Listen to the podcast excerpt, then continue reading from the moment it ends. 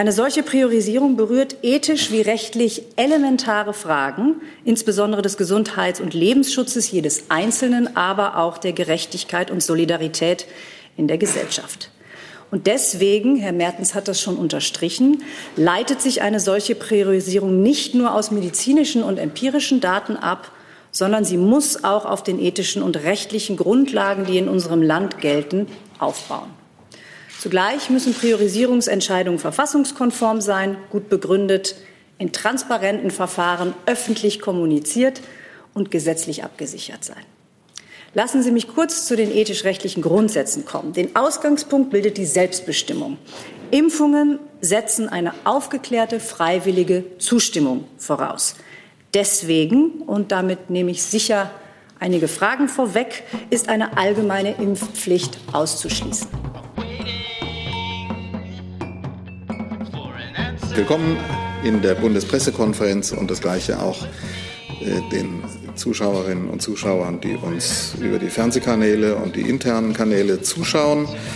Die Bundespressekonferenz, das vorab nochmal für die, die nicht Mitglieder sind, ist der Verein der Berliner Parlamentskorrespondentinnen und Korrespondenten. Wir organisieren hier Pressekonferenzen. Und die Gäste heute bei uns sind die Vorsitzende des Deutschen Ethikrates, Frau Professor Dr. Alena Brüx, der Vorsitzende der Ständigen Impfkommission, Herr Professor Dr. Thomas Mertens und der Präsident der Nationalen Akademie der Wissenschaften, Leopoldina Professor Gerald Haug.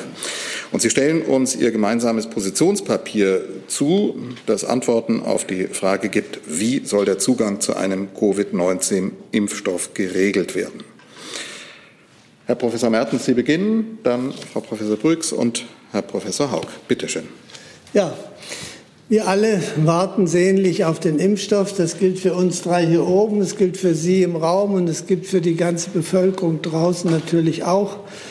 Und wir haben alle große Hoffnung in diesen Impfstoff und das in, zu Recht. Denn man kann an der Stelle sagen, dass es in der Medizin nie etwas Besseres entwickelt worden ist als Prophylaxe, als Impfung. Das muss man sich immer vor Augen halten. Und man kann auch sagen, dass wir sowohl alte wie auch neue Infektionskrankheiten nur dann wirklich in den Griff kriegen können, wenn wir einen wirksamen Impfstoff haben. Das ist eine sehr alte, aber immer gültige Regel. Und dafür gibt es unzählige gute Beweise. Nun, ähm, das gilt natürlich auch für SARS-Coronavirus und es wäre für uns alle ein oder ist für uns alle ein sehr großer Fortschritt, wenn wir demnächst einen Impfstoff zur Verfügung haben. Ich selbst bin ja, wie Sie sehen, schon ein bisschen älterer Virologe und mich erinnert das sehr stark an den Beginn der Kinderlähmungsimpfung. Da weiß ich nämlich noch, dass ich von meinen Eltern als ungefähr Zehnjähriger zum Arzt gebracht wurde, ganz schnell, als der Impfstoff, der erste Impfstoff verfügbar war, um geimpft zu werden. Also so ein bisschen diese Situation stellt sich für mich heute sehr ähnlich dar. Und insofern hoffe ich natürlich auch und wir alle, dass das wir den gleichen Erfolg damit haben werden. Nun kommen wir zur Aufgabe der STIKO. Die STIKO hat nach dem Infektionsschutzgesetz die Aufgabe, die klar definierte Aufgabe, Empfehlungen für Impfungen zu erarbeiten und auch zu veröffentlichen. Das gilt immer. Das ist keine Spezialität in diesem Fall, sondern das gilt für alle unsere Impfempfehlungen. Es ist nach dieser Empfehlung die Aufgabe der Länder, diese Empfehlungen umzusetzen. Wobei im Infektionsschutzgesetz steht, sie sollen das umsetzen. Also das kann man sich auch noch mal merken und ansehen. Es steht im Infektionsschutzgesetz, die Länder sollen die Empfehlung der STIKO umsetzen. Die STIKO-Empfehlungen beruhen auf der Grundlage der besten verfügbaren Evidenz. Das heißt, wir sind verpflichtet, alle verfügbaren Daten, alle verfügbaren wissenschaftlichen Erkenntnisse, sei es aus der Virologie, sei es aus der Epidemiologie, aber auch aus anderen Fachgebieten zusammenzutragen und auf der Basis dieser Erkenntnisse letztlich auch auf der Basis von mathematischen Modellierungen, die heutzutage praktisch eine Selbstverständlichkeit sind bei unserer Arbeit. Auf der Basis dieser äh, besten verfügbaren Evidenz entwickeln wir dann eine Impfempfehlung. Und nun ist es so, äh, wir warten noch, wie Sie wissen, aus, auf Ergebnisse der Phase 3 Studien, der sogenannten Zulassungsstudie. Und für uns als STIKO ergibt sich eine neue Situation. Denn wir haben uns bisher noch nie mit einem Impfstoff beschäftigt, der nicht zugelassen war. Das muss man ganz klar sagen. Das ist eigentlich auch primär mal nicht unsere Aufgabe, sondern wir fangen eigentlich an mit der Arbeit, wenn ein Impfstoff zugelassen ist. Nun aus den Gründen, die Ihnen allen bekannt sind, haben wir diesmal anfangen müssen, bevor der Impfstoff nun wirklich zugelassen ist. Und das ist ein Teil der besonderen Situation, die wir, mit der wir es zu tun haben als STIKO. Das nächste Besondere dieser Situation ist, dass wir sehr wahrscheinlich einer Priorisierung bedürfen. Priorisierung deshalb, weil es nicht von Anfang an möglich sein wird, alle Impfwilligen in unserer Bevölkerung mit einem Impfstoff wirklich zu, äh, zu versorgen. Und ähm, wir müssen das so machen, auf der Basis dieser erwähnten bestmöglichen, bestverfügbaren Evidenz, dass am Ende der größte Nutzen für die gesamte Bevölkerung dabei herauskommt. Nun, wir haben als STIKO immer ethische Überlegungen auch mit einbezogen, aber in diesem Fall haben wir eine ganz besondere Ausgangssituation.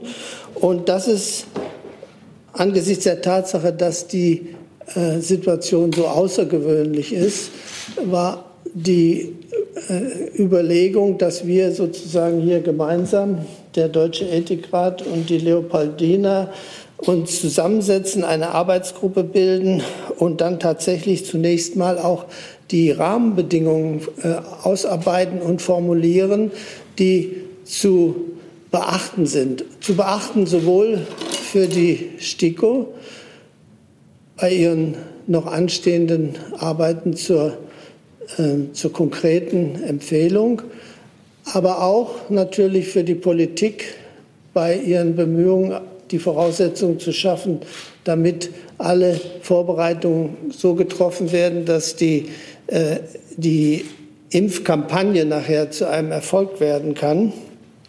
Und ähm, das ist also auch wiederhin eine ganz besondere Situation. Und äh, wir ähm, glauben auch, denke ich, alle, die wir hier am Tisch sitzen, dass äh, diese Veröffentlichung dieser Rahmenbedingungen auch in dem Sinne sehr wichtig ist, dass die Öffentlichkeit wirklich erfährt, was hinter den äh, sozusagen hinter der Kulisse gedacht wird und auch letztendlich um zu vermeiden, dass jemand glaubt, dass irgendwas hinter der Kulisse geschähe, was äh, nicht zugänglich sei. So, das ist sozusagen für mich die Darstellung dessen, was passiert ist. Und äh, ich möchte an der Stelle aber mich bedanken. Ich möchte, weil das kommt sonst immer zu kurz und am Ende unserer Veranstaltung klappt das sicher nicht mehr. Ich möchte mich bei Ihnen beiden, Frau Büchs und Herr Haug, bedanken für eine ganz exquisite Zusammenarbeit.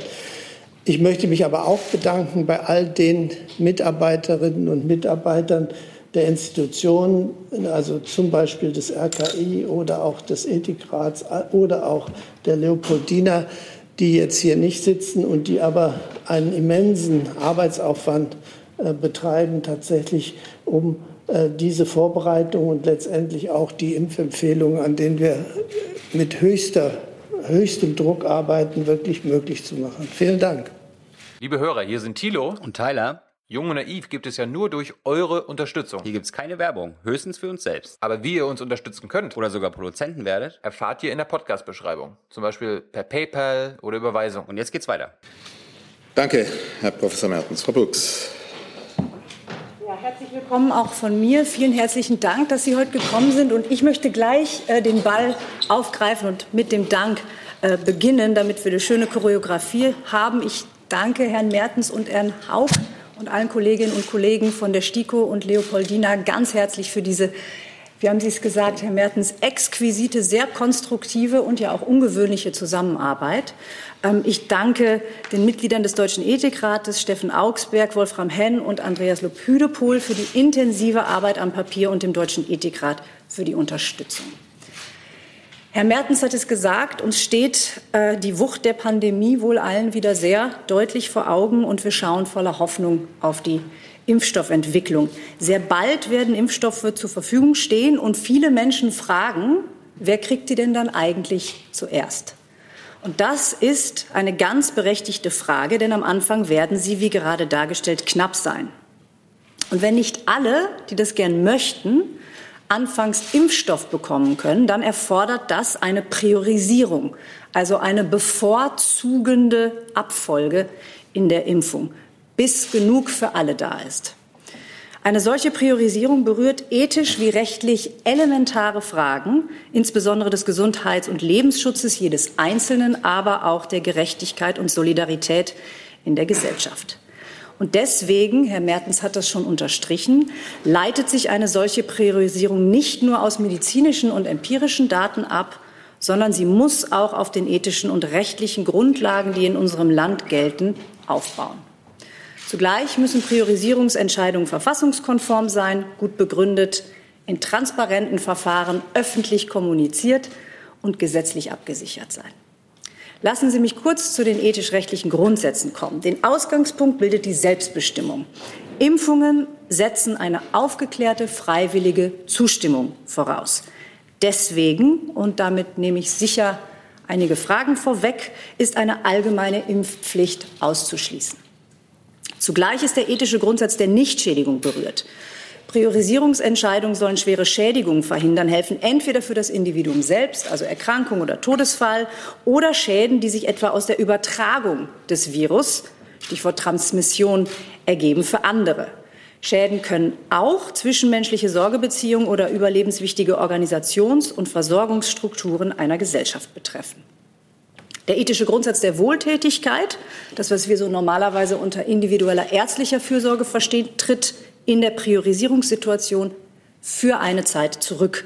Normalerweise versucht die Medizin, das Wohl ihrer individuellen Patientinnen und Patienten möglichst optimal zu fördern. Da würde man jedem äh, Patient oder jeder Patientin gern die Impfung geben, wenn keine Kontraindikation besteht. Aber das geht bei starker Knappheit nicht. Da geht es um eine ausreichende Basisversorgung möglichst vieler stark Betroffener, nicht um das Optimum. Von zentraler Bedeutung sind natürlich der ethische Grundsatz der Gerechtigkeit bzw. die grundlegende Rechtsgleichheit, also knapp gesprochen, gleiche gleich und ungleiche ungleich zu behandeln. Wenn jemand durch den persönlichen Zustand oder durch Berufstätigkeit einfach deutlich höher gefährdet ist als die Allgemeinbevölkerung, selbst zu erkranken oder andere Gefahren auszusetzen, dann ist es aus Gründen der Gerechtigkeit angemessen, diese Person bevorzugt zu impfen. Damit eng verknüpft ist auch der ethische Grundsatz der Solidarität. Solidari solidarbereite Personen zeigen Verantwortung gegenüber stärker gefährdeten Menschen und stellen dafür den eigenen Anspruch auf raschen Gesundheitsschutz zumindest zeitweilig zurück.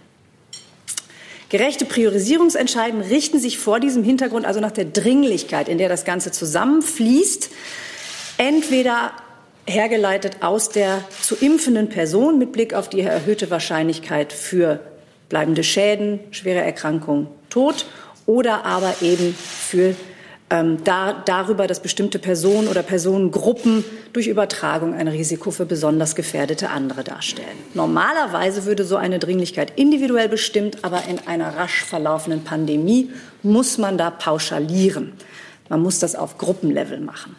Was heißt es jetzt in der Praxis? Die ethischen und rechtlichen Prinzipien schlagen sich in vier Impfzielen nieder.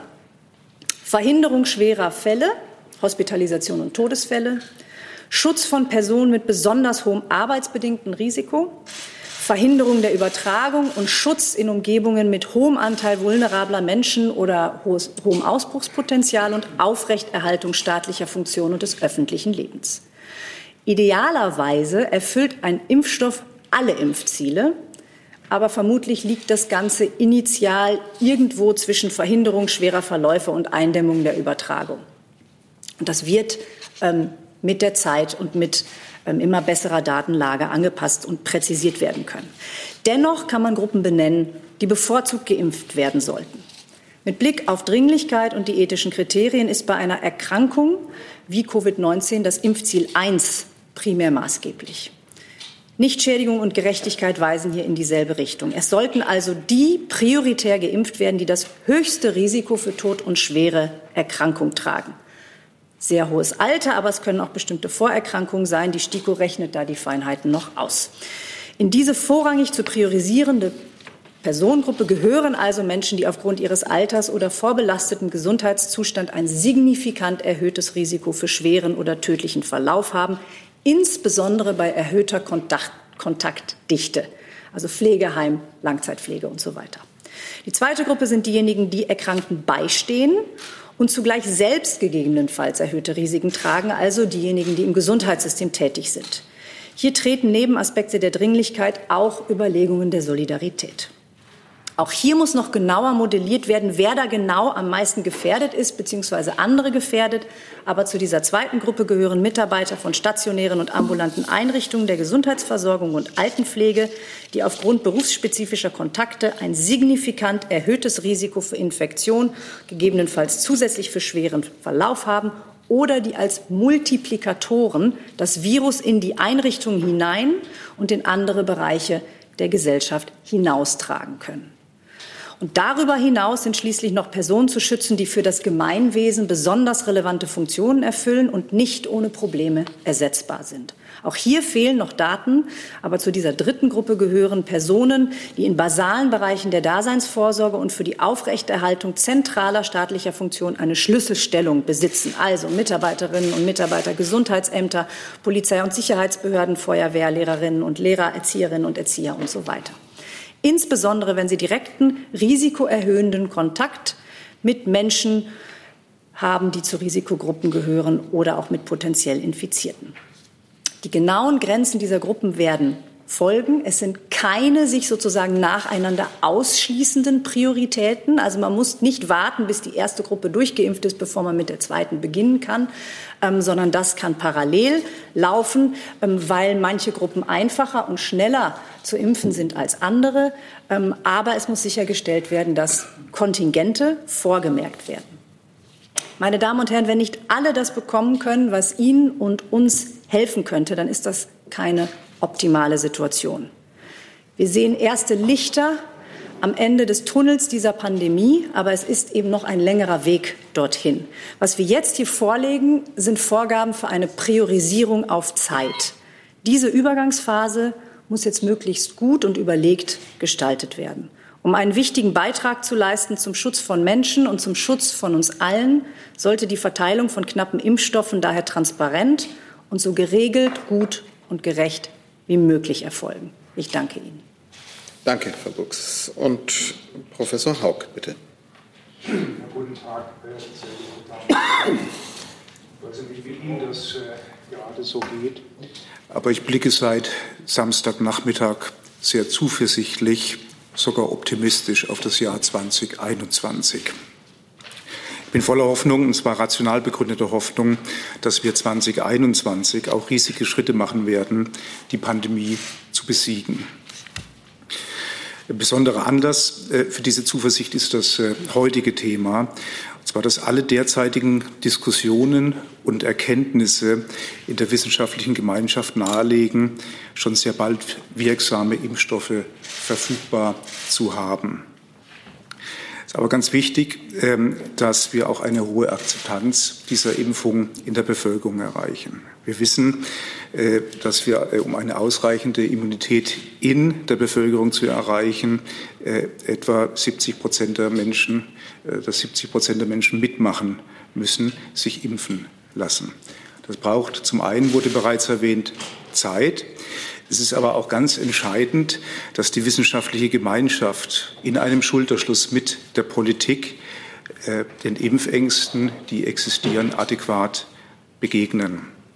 Dazu braucht es Vertrauen, dazu braucht es äh, Akzeptanz und diese basieren immer auf Transparenz, klaren Informationen und guter gemeinsamer Kommunikation. Nach derzeitigen Umfragen sind etwa 50 bis 60 Prozent äh, der Menschen bereit, sich äh, impfen zu lassen. Das heißt, wir müssen zusätzliches Vertrauen in der Bevölkerung gewinnen, was die Thema, das Thema Wirksamkeit und Sicherheit der Impfung angeht. Wie bauen wir Vertrauen auf? Dazu braucht es einer klaren und verständlichen Sprache. Jede und jeder muss in der Lage sein, Informationen, und zwar wirklich ganz sachliche Informationen über die Covid-19-Impfungen abzurufen. Dazu braucht es eine barrierefreie Sprach- äh, und Kommunikationspolitik und entsprechende Kommunikationsformate. Auf Bedenken der Öffentlichkeit muss immer respektvoll, erklärend eingegangen werden. Thema Transparenz möchte ich vielleicht noch mal äh, hervorheben. Äh, die Empfehlungen und Entscheidungen müssen immer, und Herr Mertens hat das schon äh, auch erwähnt, der aktuellen Datenlage angepasst werden. Sie müssen auf der aktuellen Datenlage passieren. Und äh, es geht immer wirklich jetzt um diese, diese rapide Geschwindigkeit, auch die fortlaufend neuen Erkenntnisse entsprechend zu kommunizieren. Und das wird die Akzeptanz äh, ändern mit der Zeit und ich denke auch entsprechend erhöhen. Das sollte auch entsprechend äh, regelmäßig äh, überprüft werden. Also wenn es positive Erkenntnisse zur Sicherheit und Wirksamkeit neuer Impfstoffe gibt, sollte die Gesundheitskommunikation gerade das auch über die sozialen Medien äh, sehr gut kommunizieren. Entscheidend ist aber auch, bei all dem angebrachten Optimismus für das äh, nächste Jahr die Pandemie hinter uns äh, zu lassen, dass äh, man den Menschen klar macht, dass in den kommenden Monaten die bekannten Schutz- und Hygienemaßnahmen, also die AHA-Regeln plus App plus Lüften, konsequent und überall umgesetzt und auch durchgesetzt werden müssen. Es wird auch bei einer verfügbaren Impfung weiter zu einer Reduzierung der Kontakte kommen müssen. Die, die Impfstoffe werden verfügbar werden, aber äh, sie müssen zum einen priorisiert werden und ähm, sie, das wird auch Zeit brauchen. Die Impfquoten werden zunächst natürlich etwas äh, niedrig sein. Es gibt aber, wie äh, von, den, von Frau Büchs und Herrn Mertens auch schon gehört, ganz viele Gründe, jetzt wirklich mit Zuversicht Hoffnung und Optimismus auf den Sommer 2021 zu blicken. Ähm, bis dahin gilt für alle die Bitte, aber auch die Pflicht, motiviert, diszipliniert und solidarisch mitzuwirken, dass die Pandemie nicht weiter unkontrolliert voranschreiten kann. So retten wir gemeinsam Menschenleben. Ähm, wenn sich nun alle am Riemen reißen, werden wir bis zum nächsten Sommer ganz wesentliche Schritte lassen, äh, um diese Pandemie hinter uns zu lassen. Freiheit bedeutet Verantwortung. Den Spruch haben wir schon öfters gehört, aber er ist ganz, ganz wichtig. Der Virus darf auch jetzt über den Winter keine Chance einer unkontrollierten Ausbreitung haben. Es geht hier also um ein gesamtes Paket an Maßnahmen, einschließlich der Impfung, für Monate. Und ich möchte mich dann zuletzt noch mal für die wirklich hervorragende Zusammenarbeit bedanken. Was Sie vielleicht hier auch merken, ist, ähm, dass dieser Optimismus, der, der hier auch sitzt, äh, sich in diesem Papier niedergeschlagen hat und das Thema Impfung wirklich ein ganz zentrales Thema ist, um jetzt gesamtgesellschaftlich voranzukommen. Ganz herzlichen Dank äh, an den Ethikrat, Frau Büchs und Herrn Mertens, an die STIKO. Das war klasse. Vielen Dank. Danke Ihnen. Dann kommen wir zu Ihren Fragen und fangen an. Bitte, Herr Jung. Ich habe eine Frage zur, zu Ihrem letzten Satz in Ihrer Pressemitteilung. Sie hatten dazu jetzt nichts gesagt, nämlich dass die Impfungen in einer zentralen Datenbank erfasst werden sollen. Können Sie das erstens mal äh, ausführlich begründen, warum das passieren soll und wie und welche Daten werden dort gesammelt? Wird, wird das anonymisiert? Pseudonymisiert, personenbezogene Daten sein? Ja. ja, also zunächst mal zu dem Teil der Frage, warum das so wichtig ist. Nun, Sie wissen, dass die Impfstoffe jetzt alle in Phase 3 geprüft werden. Das gibt uns eine gewisse Sicherheit über deren Wirksamkeit und Sicherheit der Impfstoffe. Wir müssen aber alle Vorbereitungen treffen, damit man sogenannte Signale, wie wir das nennen, frühzeitig erkennen können. Ein Signal wäre zum Beispiel, wenn jetzt doch im, bei den Geimpften eine Nebenwirkung häufiger auftritt, als in der allgemeinen Bevölkerung, der ungeimpften Bevölkerung zu erwarten wäre.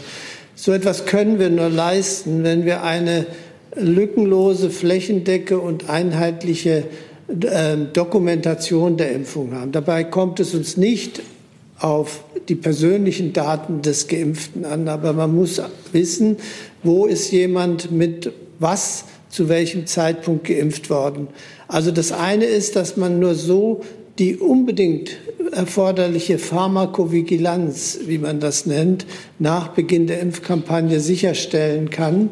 Und das ist ja eine ganz wichtige Verantwortung, die wir alle haben dann auch und dass eben sichergestellt wird, dass die äh, Impfung in dem Sinne gut überwacht wird. Das ist der eine Grund. Der andere Grund ist, wir wollen natürlich auch möglichst rasch Daten über die sogenannten Impfquoten erhalten. Das heißt also über die Beteiligung der Impfung nach Möglichkeit auch regional.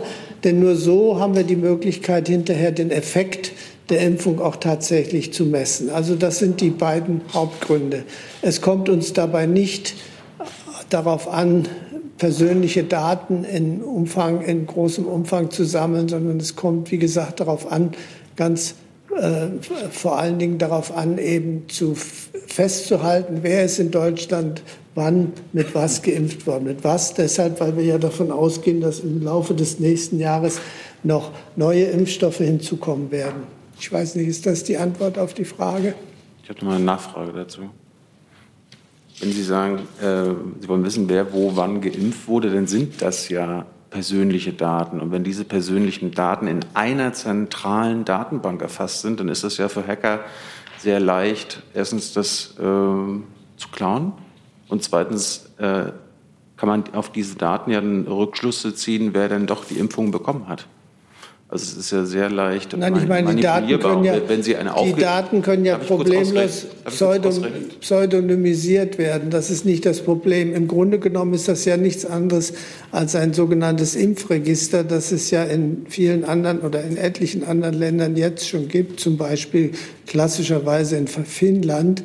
Und äh, ich denke natürlich, um die Frage jetzt pauschal zu beantworten, abstrakt zu beantworten, natürlich müssen die Anforderungen und die Voraussetzungen des Datenschutzes dabei erfüllt werden. Das ist die eine Seite.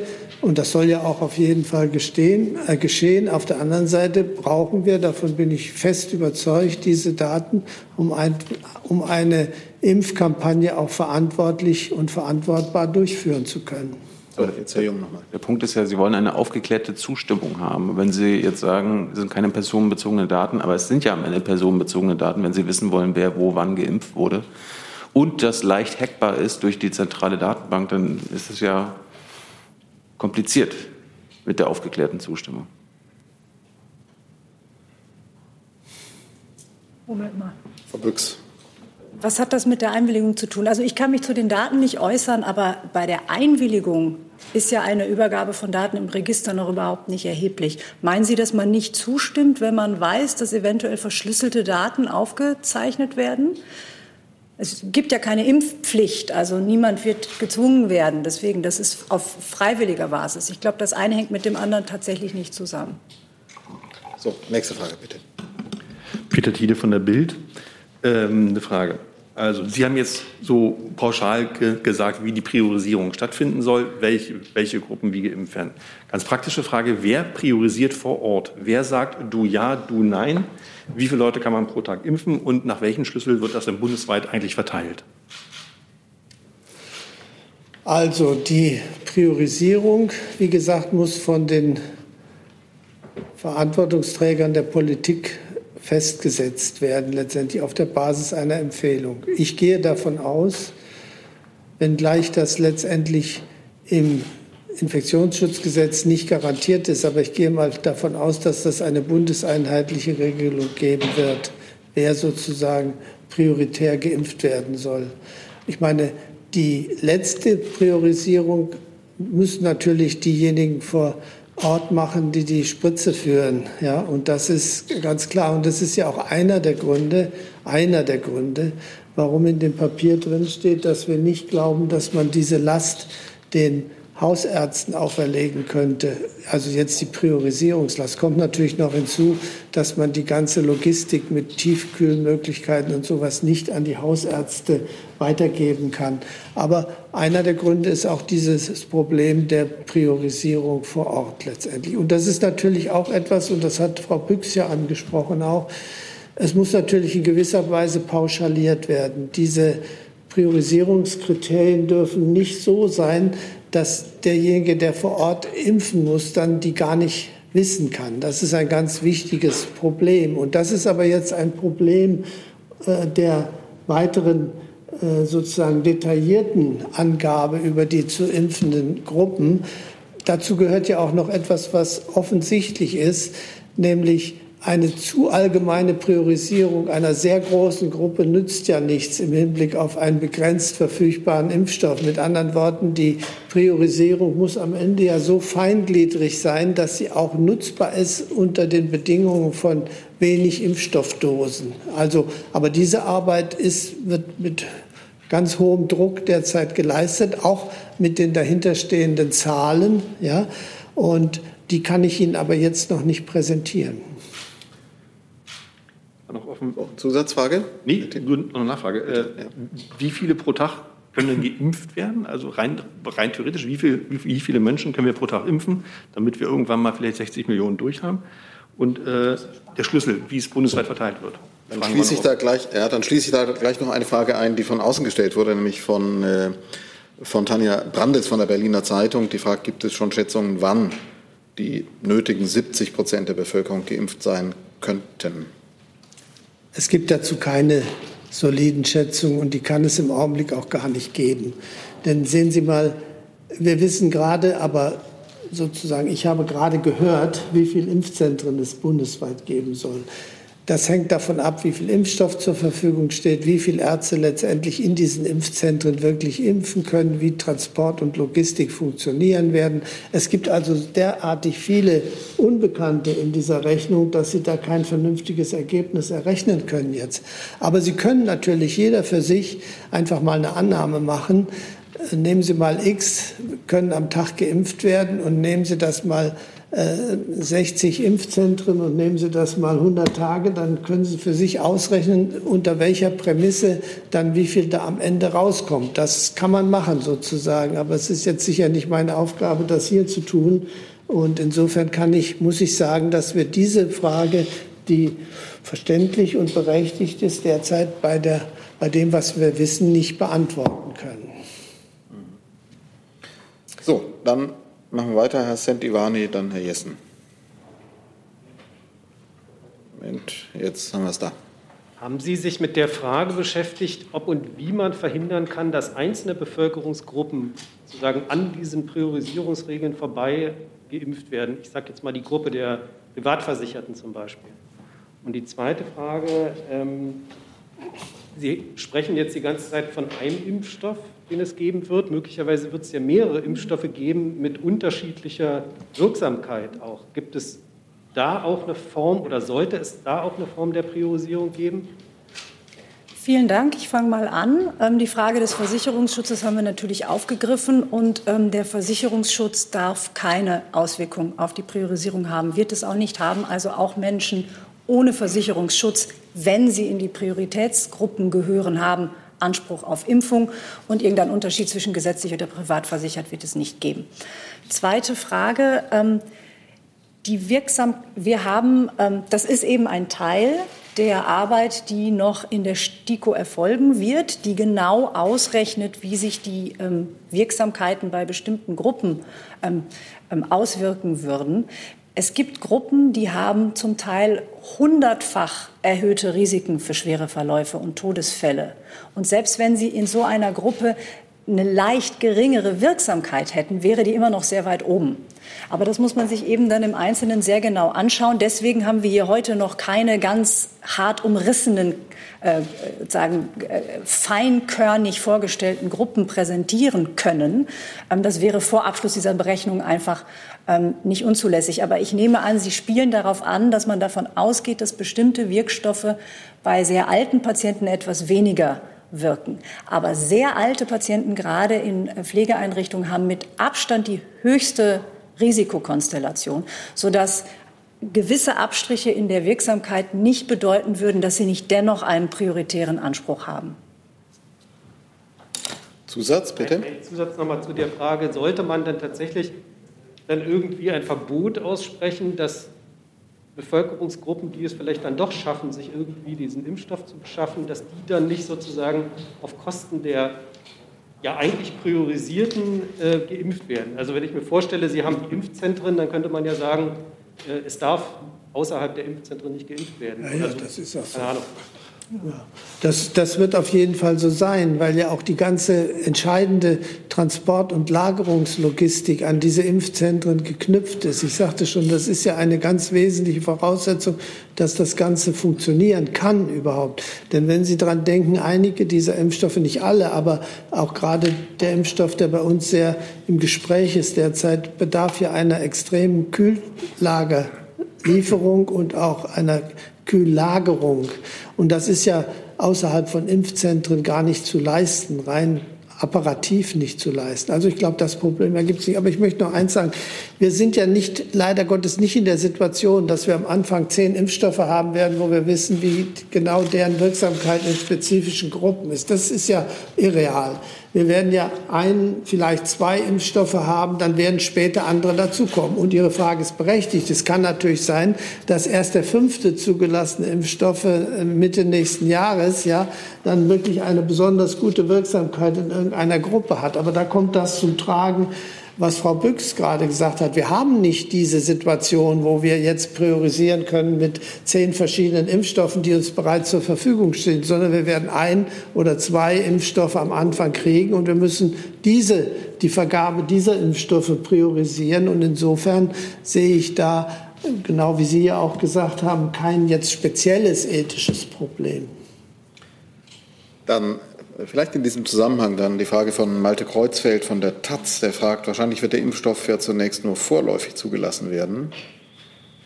Das heißt, ähm, dass Daten zur Moment, dass Daten zur Sicherheit des Impfstoffes noch nicht vollständig ausgewertet sind, wird er dennoch genauso sicher sein wie herkömmliche Impfstoffe. Und ich schieb dann, er schiebt dann noch eine zweite Frage nach ähm, nämlich an Schwangeren ist der Impfstoff definitiv noch nicht getestet. Ab wann können sich also Schwangere impfen lassen?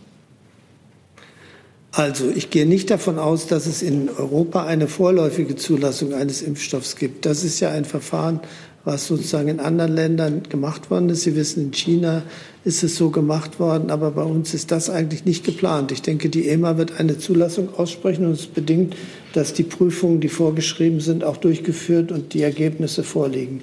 Was gemacht wird, ist eine sogenannte rollende Zulassung, im Englischen Rolling.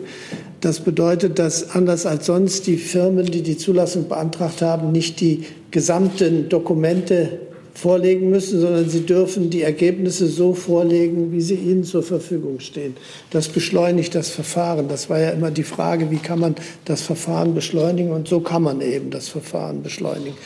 Das ist also, glaube ich, äh, die Impfstoffe werden äh, auf der Basis dieser Phase 3 Studien sicher sein. Aber ich komme darauf zurück, das ist ja genau die Frage des Kollegen vorhin gewesen. Deshalb ist es für uns so wichtig, bei Beginn der äh, Impfkampagne in der Bevölkerung auf jeden Fall alle Voraussetzungen zu schaffen, die uns sozusagen das weitere Monitoring, also letztlich die Pharmakovigilanz, dann auch ermöglichen. Wenn wir das nicht haben, können wir das auch nicht leisten. Und insofern ist das wirklich auch von Seiten der Verantwortung her ganz wichtig.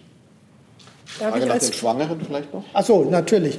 Es gibt mehrere Gruppen, die letztlich jetzt in den derzeitig laufenden Phase 3 Studien nicht abgedeckt werden. Dazu gehören die Schwangeren, dazu gehören aber auch praktisch die Kinder zum Beispiel, sodass wir davon ausgehen, dass die ersten Impfstoffe nicht für Kinder zugelassen werden und natürlich nicht für Schwangere. Und dazu bedarf es letztendlich neuer Studien und es wird natürlich immer weitere Studien geben, auch die genau diese Fragen adressieren, dass nämlich spezielle Gruppen, denken Sie auch an spezielle immunkompromittierte Patienten oder immunsupprimierte Patienten. Diese Fragen werden nicht alle durch die Phase 3 Studien jetzt beantwortet werden können. Die sind auch nicht darauf ausgelegt. Auch können wir durch die jetzt laufenden Phase 3 Studien wahrscheinlich nichts Abschließendes zur Frage der Inhibition der Transmission sagen, weil die laufenden Phase 3 Studien alle sogenannte klinische Endpunkte haben. Das heißt, die schauen danach, ob jemand nach Impfung erkrankt oder nicht erkrankt. Das ist ja auch die zentrale Frage im Augenblick. Aber es ist ganz klar und vielleicht das für, die, äh, für den Kollegen von der Taz, wir müssten weitere Studien natürlich immer durchführen, die uns dann auch Auskunft über zusätzliche berechtigte Fragen geben können. Frau Büchs. Ganz kurz ein Kommentar auf die Frage von dem Kollegen äh, von der Taz. Das ist ein häufiges Missverständnis, dass man glaubt, dass ähm, beschleunigtes Verfahren bedeutet, man würde irgendwie weniger Daten machen. Das beschleunigt heißt, normalerweise braucht man so einen Stapel Unterlagen und man wartet, bis die einfach alle da sind. Dann machen wir oben Deckel drauf und gibt das sozusagen zur Begutachtung. Die Zeit ist jetzt so knapp, dass man beginnt, wenn diese Daten ankommen. Aber am Ende ist es der gleiche Stapel. Nur der wurde, da wurden sozusagen der Beginn wurde schon ausgewertet. Das geht dann einfach schneller. Das bedeutet nicht, dass weniger gut. Deswegen ist es ein Missverständnis mit einer vorläufigen Zulassung. Das ist in anderen Ländern erfolgt. Das wird in Europa nicht erfolgen. So, jetzt bündel ich nochmal Fragen, die von außen auch kommen zu den, äh, zum Komplex Priorisierung. Da haben Sie ja schon einiges gesagt. Vielleicht doppelt sich das eine oder andere. Jan Drebes von der Rheinischen Post fragt zunächst nochmal, wann wird die STIKO die Feinheiten zur Priorisierung innerhalb der äh, Gruppen vorlegen können. Also auf jeden Moment, ich, ich bündel das mal, dann können Sie sehen, wie man das anbietet. Dann auch die Frage, sollten Sanktionen drohen, wenn, Ärzten, wenn Ärzte den Impfstoff an Personen außerhalb der prioritären Gruppe geben. Und äh, es wird auch gefragt, wie wird vor Ort, hm, kann mal schreiben, wer entscheidet vor Ort in den Impfzentren, ob jemand zur priorisierten Gruppe gehört, gerade dann, wenn es am Anfang nicht mehr für alle reicht. Also die STIKO strebt an, diese äh, feinere Graduierung und feinere Angabe zu den Gruppen bis Ende des Jahres auf jeden Fall vorzulegen. Auf jeden Fall, wenn sozusagen die Impfstoffe dann zur Verwendung anstehen. Ich wiederhole aber nochmal, wir warten auch dafür auch noch auf Daten, die uns heute nicht zur Verfügung stehen, die aber in den nächsten Wochen kommen werden. Das ist der, der eine Punkt. Die andere Frage ist ja die gleiche, die wir schon hatten, die Frage, ob sozusagen Impfstoff an nicht priorisierte Personen verteilt werden kann, also an der Priorisierung vorbei. Und das, denke ich, kann man durch die Impfzentren doch recht sicher ausschließen. Das ist ja einer der Gründe, warum auch in diesem Fall der Staat, äh, äh das ist wieder eine Frage an Frau Büchs sozusagen, die Verantwortung übernehmen muss, diese Impfung auch tatsächlich durchzuführen. Was war die dritte? Sanktionen, glaube ich, war noch die Frage. Das ist das Gleiche. Das ist okay, das. ja, nee, dann. Vielleicht ein Satz. Es ist tatsächlich in einer solchen Situation nicht nur aus praktischen Gründen, sondern auch aus ethischen und rechtlichen Gründen wichtig, dass das einheitlich und transparent läuft mit der Impfung. Ähm, und deswegen ist es besser, das in Impfzentren zu machen. Und das bedingt auch, dass man dann solche Phänomene, das ist ja genau die Sorge vor Ungerechtigkeiten, dass jemand jetzt die sorgfältig ausgearbeiteten Priorisierung doch wieder unterläuft. Und das kann man unterbinden. Denn nochmal die Erinnerung, das sind höchst gekühlte Impfstoffe, die zum Teil in Gebinden für 50 Injektionen und so weiter kommen. Also da müsste schon jemand irgendwie also die Vorstellung, dass da Ärzte irgendwie in Impfzentren eindringen und die Sachen unterm Arm raustragen, die ist ja doch recht äh, unwahrscheinlich. Also schon allein durch diese Logistik sorgt man dafür, dass das nicht äh, einfach so irgendwie im Dunkeln verimpft werden kann. Und die Kolleginnen und Kollegen in der Ärzteschaft sind also überhaupt nicht da an der Front, das für jeden Einzelnen zu entscheiden. Ähm, und wenn man solche Vorgaben macht, was wir sonst ja normalerweise nicht haben bei Knappheit, dann muss man eben auch dafür sorgen, dass die praktische Umsetzung dann entsprechend auch diese ethischen und rechtlichen Kriterien respektiert. Und deswegen gehen wir davon aus, dass Sanktionen einfach äh, nicht notwendig sein werden. Ja, mir ist jetzt der letzte Teil der Frage noch eingefallen, sozusagen. Das war die Frage nach der ähm, äh, nach den Priorisierungen, wer entscheidet äh, über die Priorisierung? Sie haben das auch gefragt. Das entscheiden natürlich die Leute vor Ort, die die Impfung durchführen, beziehungsweise die Patienten dann aufnehmen. Aber das bedingt auch, dass bei allen medizinisch-wissenschaftlichen Erkenntnissen und bei allen ethischen Überlegungen, dass natürlich das, was am Ende die Priorisierung ergibt, auch praktikabel sein muss. Verstehen Sie? Wir können keine Priorisierung machen, das ist klar, die überhaupt nicht nachprüfbar ist. Ja? Wenn wir also äh, nach Dingen äh, priorisieren, die eigentlich dem Menschen, in dem, den Arbeiten in dem Impfzentrum gar nicht bekannt sein können, ja, dann müsste man ja auch Wege schaffen, wie die zu dieser Information gelangen können. Also die Praktikabilität einer Priorisierung spielt natürlich am Ende dann auch eine ganz erhebliche Rolle. Das war der letzte Punkt der Frage. Ja. Gut, dann hatten wir Ihre Frage und Herr Jessen? Ja, Sie hatten mich vorhin aufgerufen und dann wurden die. Ich weiß es nicht mehr. Ja, ja, es, es sind mehrere Fragen, alle kommen dran. Es kommen alle dran. Also jetzt machen wir den Kollegen dort, der hatte sich, glaube ich, zuerst gemeldet, dann kommt Herr Jessen dran. Alle kommen dran. Don't worry. Ähm, Philipp Oltermann von The Guardian. Ähm, ich, noch, ich verstehe noch nicht so ganz, ob Sie auch eine Empfehlung haben, wie man denn diese vulnerablen älteren Menschen finden soll. Äh, wird das über die Gesundheitsämter gehen, über die Pflegeheime, über die Krankenhäuser? Wer hat denn da sozusagen die Daten, wer besonders krank ist? Nun ja, also die Frage zu erhebt sich ja zum Beispiel, wie impfe ich in Altenheimen? Ja, das ist ganz klar. Und da gehen wir eigentlich davon aus, dass man auch mobile Impftrupps schaffen muss, weil es sicherlich nicht sinnvoll sein kann, jetzt die Insassen oder die Bewohner eines Altenheims alle in einen großen Omnibus äh, zu äh, packen und dann zum Impfzentrum zu fahren. Das ist eine klassische Situation, wo sozusagen das Impfzentrum zu den Geimpften gebracht werden muss. Also solche Aspekte wie mobile Impfteams werden sicher da auch eine Rolle spielen können. Und deswegen, wenn ich das ergänzend sagen darf, ist es wichtig, dass das keine sich gegenseitig zeitlich ausschließenden Prioritäten sind. Denn das wird langsamer gehen, diese ganz Hochrisikogruppen zu erreichen. Ähm, weil man zu denen hin muss, ähm, als, wenn, als diejenigen zu impfen, die in die Impfzentren kommen können.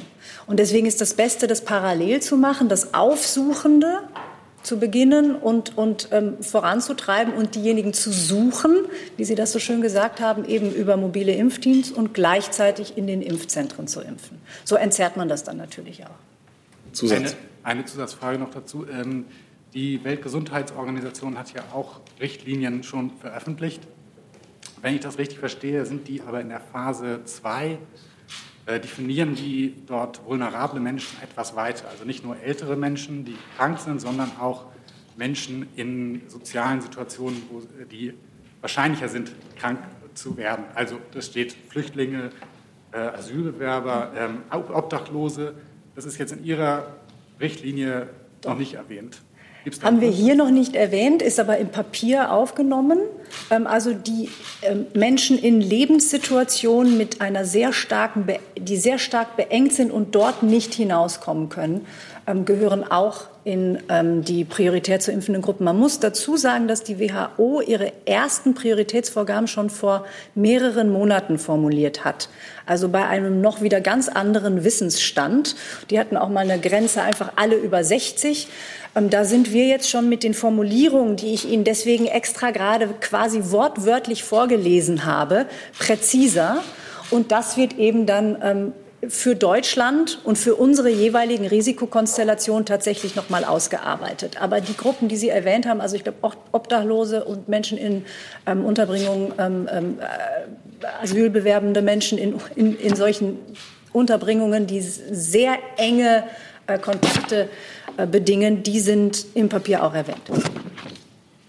So, dann Herr Jessen jetzt. Ja, ähm, ich habe zwei Fragen, äh, Frau Büchs. Das eine ist, ähm, Sie können aber doch, glaube ich, nicht ausschließen, dass Menschen, die in Deutschland nicht priorisiert wären und sagen, gut, dann holen wir uns diese Dienstleistung im Ausland. Wir kennen das aus anderen äh, Sachen, wer es sich leisten kann, ob das Russland, USA, Großbritannien, was auch immer ist. Das können Sie nicht äh, ausschließen, denke ich, oder sehen Sie Mechanismen, wie das zu verhindern wäre? Wie bewerten Sie das ethisch? Die zweite Frage ähm, an Herrn Haug. Äh, Sie haben von der Offenheit der wissenschaftlichen Community gesprochen. Würde es dazu eigentlich auch gehören, Menschen, die, ich sage mal, eher Randpositionen in dieser wissenschaftlichen Community vertreten, stärker einzubeziehen, auch in einen öffentlichen Dialog? Es gibt ja zum Beispiel auch Experten, die sagen, na ja, wir haben in früheren Zeiten erlebt, dass die Entwicklung von Impfstoffen relativ stark auch an wissenschaftliche, äh, an ökonomische und finanzielle Interessen geknüpft war. Kann ja sein, dass das hier wieder so ist. Soll man solche Positionen stärker in einen offenen, offen ausgetragenen wissenschaftlichen Diskurs einbeziehen? Soll ich kurz anfangen? Ähm, ich fange kurz an mit Ihrer ersten Frage. Ähm, das wird sicher geben. Vielleicht gibt es das schon. Also vielleicht sind jetzt schon Menschen nach Russland gereist, beispielsweise, um sich dort impfen zu lassen, wo ja eine Phase-3-Studie quasi in der Bevölkerung ähm, läuft. Das lässt sich nicht vermeiden. Ähm, das ist eine Sonderform von medizinischem Tourismus.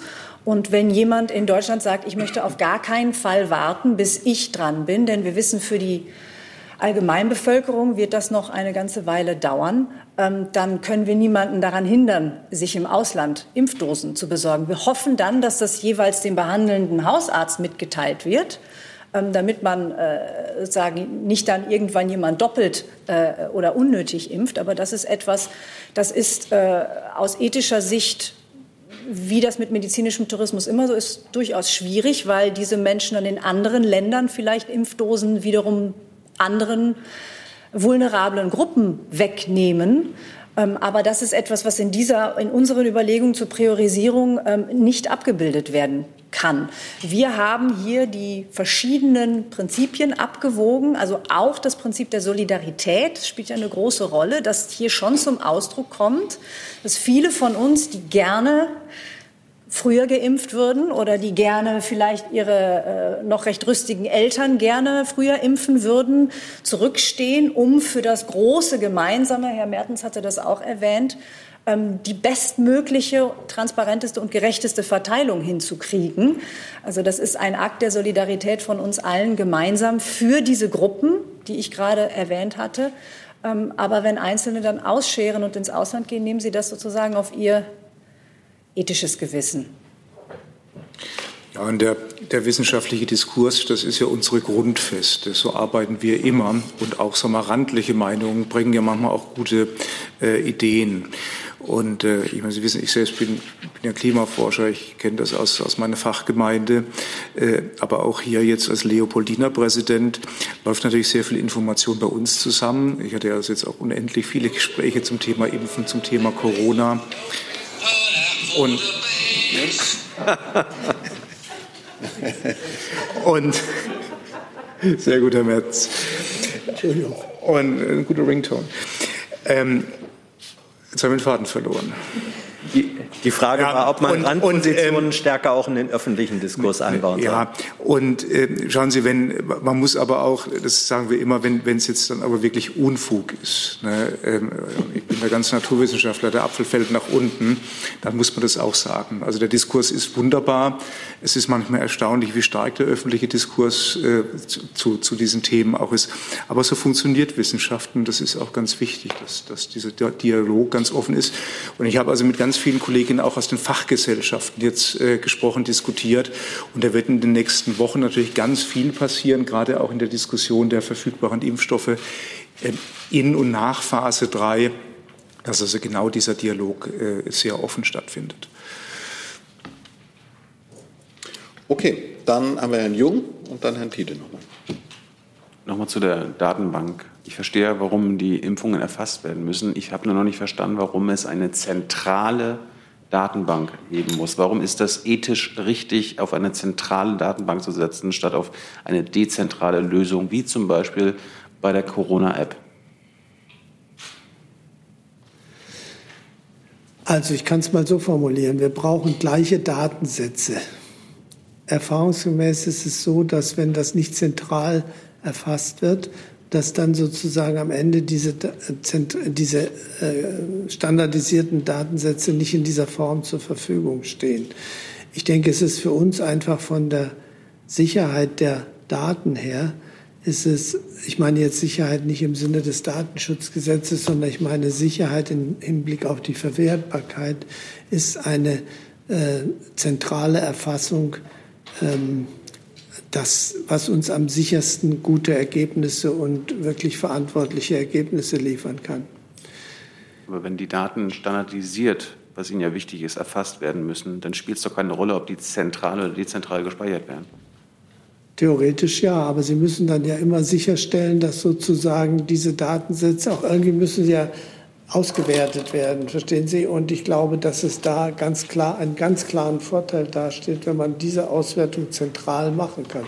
Natürlich könnten Sie auch sagen, wir erheben die sozusagen regional die Daten, führen dann die regional erhobenen Daten wieder zusammen und werden die dann aus. Aber erstens weiß ich nicht, verstehe ich persönlich jetzt nicht, was daran sozusagen aus, dem, aus Ihrem Gesichtspunkt der Sicherheit wirklich besser sein sollte. Das kann ich jetzt nicht nachvollziehen, aber ich bin auch kein Fachmann in diesem Bereich. Und ich glaube, dass es so rum, wenn wir sozusagen eine wirklich gut standardisierte und datenrechtlich abgesicherte, das ist ja selbstverständlich, ich meine datenrechtlich abgesicherte Erfassung zentral machen, ist das einfach für, den, für die schnelle Auswertung und für die sichere Auswertung die bessere Lösung. Das, davon bin ich überzeugt. Zusatz. Eine zentrale Datenbank kann man ganz leicht hacken. Dezentrale Datenbanken nicht so leicht, Herr Mertens. Äh, ich habe Sie jetzt nicht verstanden. Sie meinten gerade, was der Vorteil von dezentral sein soll im Gegensatz zu zentral. Eine zentrale Datenbank kann man leicht hacken, indem man sie nur einmal hackt. Dezentrale Datenbanken sind das natürlich viel schwerer. Ich würde aber gerne mal wissen, von wie vielen priorisierten Menschen reden wir eigentlich in Deutschland? Ja, das ist genau der Punkt jetzt. Und das ist ja auch der Schritt jetzt von diesen noch etwas allgemeinen Anforderungen hin zu einem detaillierten, äh, einer detaillierten Priorisierung. Und das habe ich vorhin schon mal versucht zu sagen. Eine detaillierte Priorisierung muss natürlich zweierlei erfüllen. Erstens, sie muss praktikabel sein. Darüber haben wir schon mehrfach gesprochen. Das heißt, sie darf nicht auf Daten beruhen, die gar nicht zugreifbar sind. Und zweitens, sie muss so feingliedrig sein, dass sie sich an die dann tatsächlich verfügbaren Impfstoffdosen anpassen lässt. Es ist natürlich schön zu sagen, wir nehmen alle äh, Menschen, die äh, altersmäßig ein Risiko haben und dann noch ein, die Gruppe der äh, äh, iatrogen, also durch ärztliche Maßnahmen immunsupprimierten zusammen und dann landen wir sofort bei 40 Millionen, ja, ungefähr. Und wenn wir das machen, dann ist natürlich die Priorisierung, der Sinn der Priorisierung eigentlich zunächst mal äh, nicht gegeben. Denn sozusagen, wenn Sie auf der anderen Seite nur 10 Millionen Impfdosen hätten, ich rede jetzt von im Konjunktiv, dann nützt Ihnen eine äh, derartige sozusagen äh, Priorisierung in ganz großen Gruppen nichts. Dazu braucht man sie eigentlich nicht. Deswegen als Nachtrag haben wir die Gruppen auch schon etwas spezifischer bezeichnet, auch wenn wir das noch nicht festnageln konnten. Also signifikant erhöhtes Risiko ist eben nicht einfach nur erhöhtes Risiko. Was das genau heißt, muss man tatsächlich auch mit den dann verfügbaren Impfdosen abgleichen. Aber das heißt eben nicht alle oberhalb von 60 oder nicht alle mit einem oder zwei Risikofaktoren, sondern wirklich die Gruppen mit den höchsten Risiken. Also das sind keine Allgemeinbestimmungen. Da muss man ähm, auf den Wortlaut schauen. Das ist in diesen Priorisierungsgruppen jetzt schon angelegt. Und dann die ganz genauen Grenzen, die werden dann festgelegt, wenn die Daten vorliegen. Also weil das auch von außen nochmal gefragt wird, vielleicht nochmal zur Konkretisierung, ob Sie da quantitative Größen hatten, ob Sie eine Vorstellung davon haben, wie groß diese Gruppen sind, fragt zum Beispiel Charlotte Kurz von der Pharmazeutischen Zeitung. An mich gerichtet. Wir haben Vorstellungen natürlich, dass soweit das überhaupt ermittelbar ist, sei es durch das, die statistischen Ämter, sei es durch die Krankenkassen, gibt es schon jetzt natürlich Vorstellungen darüber, wie groß die Gruppen sein könnten. Das ist ja auch die Basis dessen, was ich gerade geantwortet habe.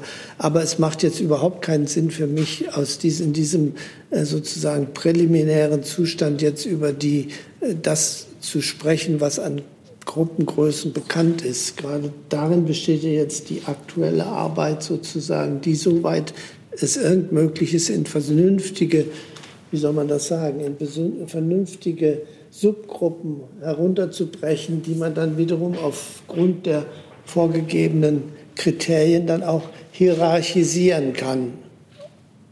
Das ist, das ist die Arbeit, die jetzt sozusagen gerade im Augenblick ansteht. Das ist ganz klar. Und natürlich, und das sagte ich auch schon, machen wir diese Arbeit nicht im äh, leeren Raum, sondern wir hinterlegen dann sozusagen in einer Extraspalte auch so, wie groß, wie viele Menschen sind dann dadurch betroffen, sind dadurch erfasst. Das ist ganz klar. Aber diese Arbeit ist im Gange und sozusagen, da kann ich Ihnen keine abschließende Auskunft geben. Gut, dann noch zwei Fragen von außen, bevor dann Herr Sedivani noch drankommt. Dann gibt es noch mal weitere Fragen. Ähm, zum einen, wie werden Impfungen äh, beantragt?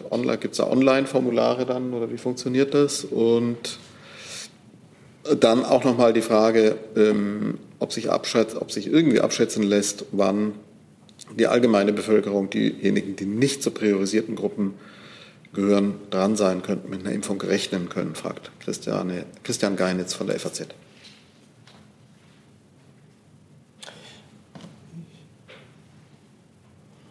Also ich, vielleicht ich, als Nichtfachmann, aber ähm, in all den Gesprächen war doch ein sehr großer Optimismus, dass man sehr große Mengen an Impfdosen, es gibt also jetzt zwei Firmen, die ja immer wieder diskutiert werden, wirklich ähm, in diesem und vor allem auch dann im nächsten Jahr herstellen kann. Und was immer wieder kommt in den Gesprächen, ist einfach doch eine Perspektive, dass äh, bei, bei wirklich aktiver Mitarbeit aller der Sommer äh, so ein Termin ist, wenn sich die Menschen dann impfen lassen möchten, nach dem kurzfristigen Engpass, da diese Perspektive sich wirklich eröffnet. Okay, dann habe ich jetzt noch drei Fragen im Saal notiert. Herr Jung, Herr Jessen, Herr Sentivani. Jung nicht, Herr Jessen, Herr Sentivani. Ja, ähm, Frage an Herrn Professor Mertens. Äh, Pharmaunternehmen sind keine karitativen äh, Vereinigungen. Äh, Sie wissen, dass das Argument bei den Impfgegnern oder Skeptikern äh, sehr stark auch darauf beruht, dass gesagt wird, die wollen eigentlich nur Gewinne machen, die wollen nur Profit machen. Wir erleben auch, dass bei Unternehmen, die börsennotiert sind, wenn sie als Impfstoffkandidaten gelten, äh, die Kurse äh, hochrasen. Welche Rolle spielt der Faktor der, ich sag mal, Profitorientierung bei der Entwicklung von Impfstoffen. Man hört auch aus Menschen, die dort in Labors arbeiten, dass innerhalb der, der Unternehmen massiver Druck gemacht wird in der Konkurrenzsituation. Können Sie das ausräumen, dass Gewinnorientierung ein wesentlicher Treiber bei der Entwicklung äh, und Vermarktung von Impfstoffen ist? Ich kann ausräumen, dass das, was Sie erwähnt haben, ein in irgendeiner Weise Treiber bei der Arbeit der STIKO ist. Das kann ich mit Sicherheit ausräumen. Also uns äh, interessiert das im Hinblick auf die Arbeiten an einer Empfehlung zur Priorisierung überhaupt nicht. Und dafür gibt es ja auch wirklich mittlerweile gute Mechanismen. Und in den letzten zehn Jahren ist dieser Vorwurf, also der Nähe zur pharmazeutischen oder Impfstoffherstellerindustrie, gar nicht mehr aufgekommen, weil das tatsächlich auch nicht nicht belegbar ist und nicht stimmt. Also das ist der eine, die eine Seite. Ich weiß, dass Sie eigentlich was anderes wissen wollten, nämlich die Frage, inwieweit das Geldverdienen für die Firmen eine Rolle spielt, die sozusagen Impfstoffe entwickeln und produzieren. Natürlich spielt das Geldverdienen bei denen eine Rolle. Das ist sozusagen ein immanent in unserem System drin und das ist auch das System, was, wie wir wissen, funktioniert. Ich meine, äh, ich glaube auch nicht, dass das illegal ist. Wenn eine Firma sozusagen, was immer die Firma vertreibt, da muss sie sozusagen auch darauf achten, dass am Ende irgendwie die, die Bilanzen stimmen. Ja, wichtig scheint mir nur in diesem Zusammenhang, dass keine überhöhten Preisforderungen zum Beispiel toleriert werden. Und da ist, soweit ich das weiß, auch in den jetzt bereits geschlossenen Vorverträgen schon geregelt, dass die Preise, wenn Sie jetzt von Geld reden, dass die Preise tatsächlich in sehr vernünftigem Rahmen sich halten werden. Das ist natürlich auch Gegenstand der Vorverhandlungen gewesen und die alle Regierungen äh, diese, also sozusagen der Welt sind ja im höchsten Maße daran interessiert zu verhindern, dass es da zu irgendwelchen also sozusagen unethischen äh, Gewinnmaximierung kommen kann. Also ich sehe da im Augenblick kein Problem und ich weiß soweit, dass tatsächlich auch die derzeit diskutierten Preisvorstellungen durchaus sehr modest sind.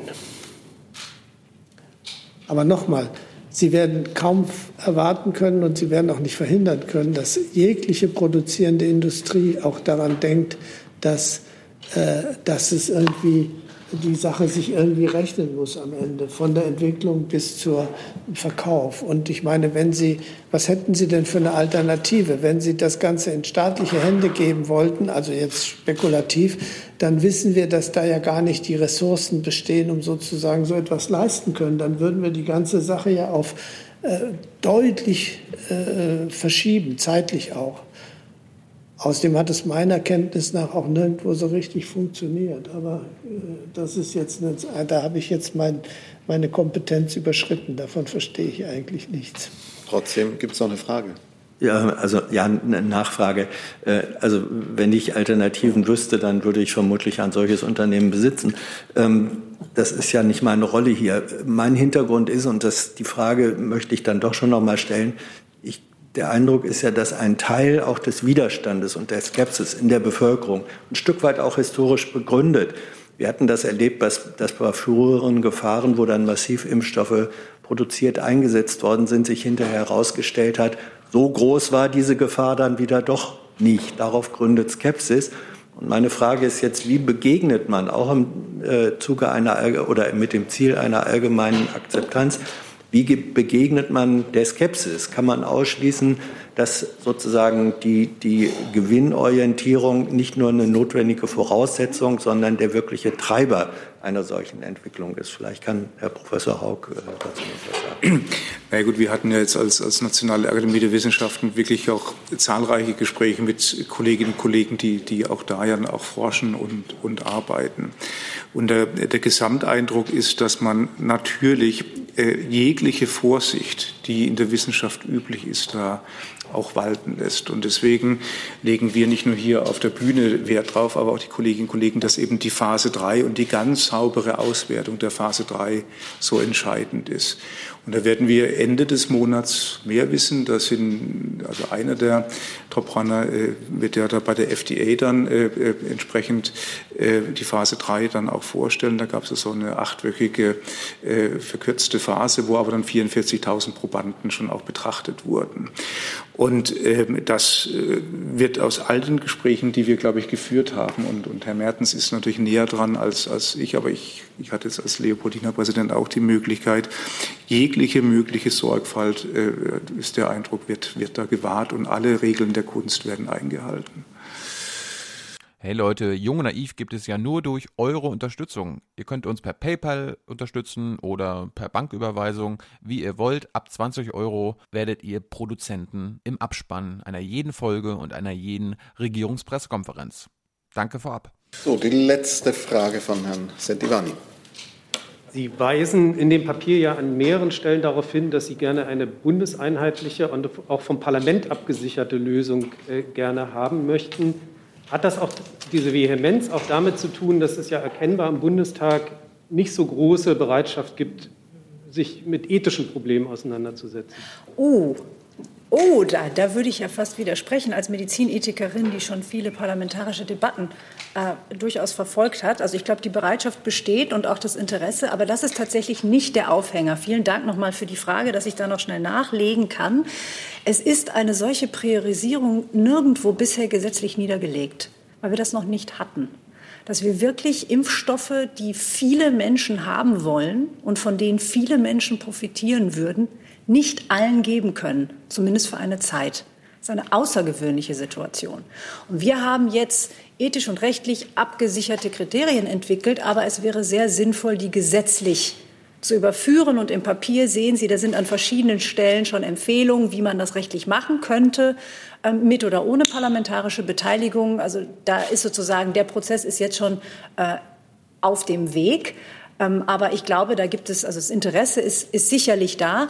Wichtig ist, dass man, wenn man diese Art von Bevorzugung macht, das auf einer gesetzlichen Grundlage macht, weil die einfach ganz elementare Werte ähm, der, des, des, eigenen Interesses am, am Gesundheitsschutz äh, berührt und man das deswegen wirklich ähm, sicher aufstellen muss. Das war sozusagen der Hintergrund. Die Schweizer beispielsweise haben das schon gemacht, wenn Sie es gesehen haben.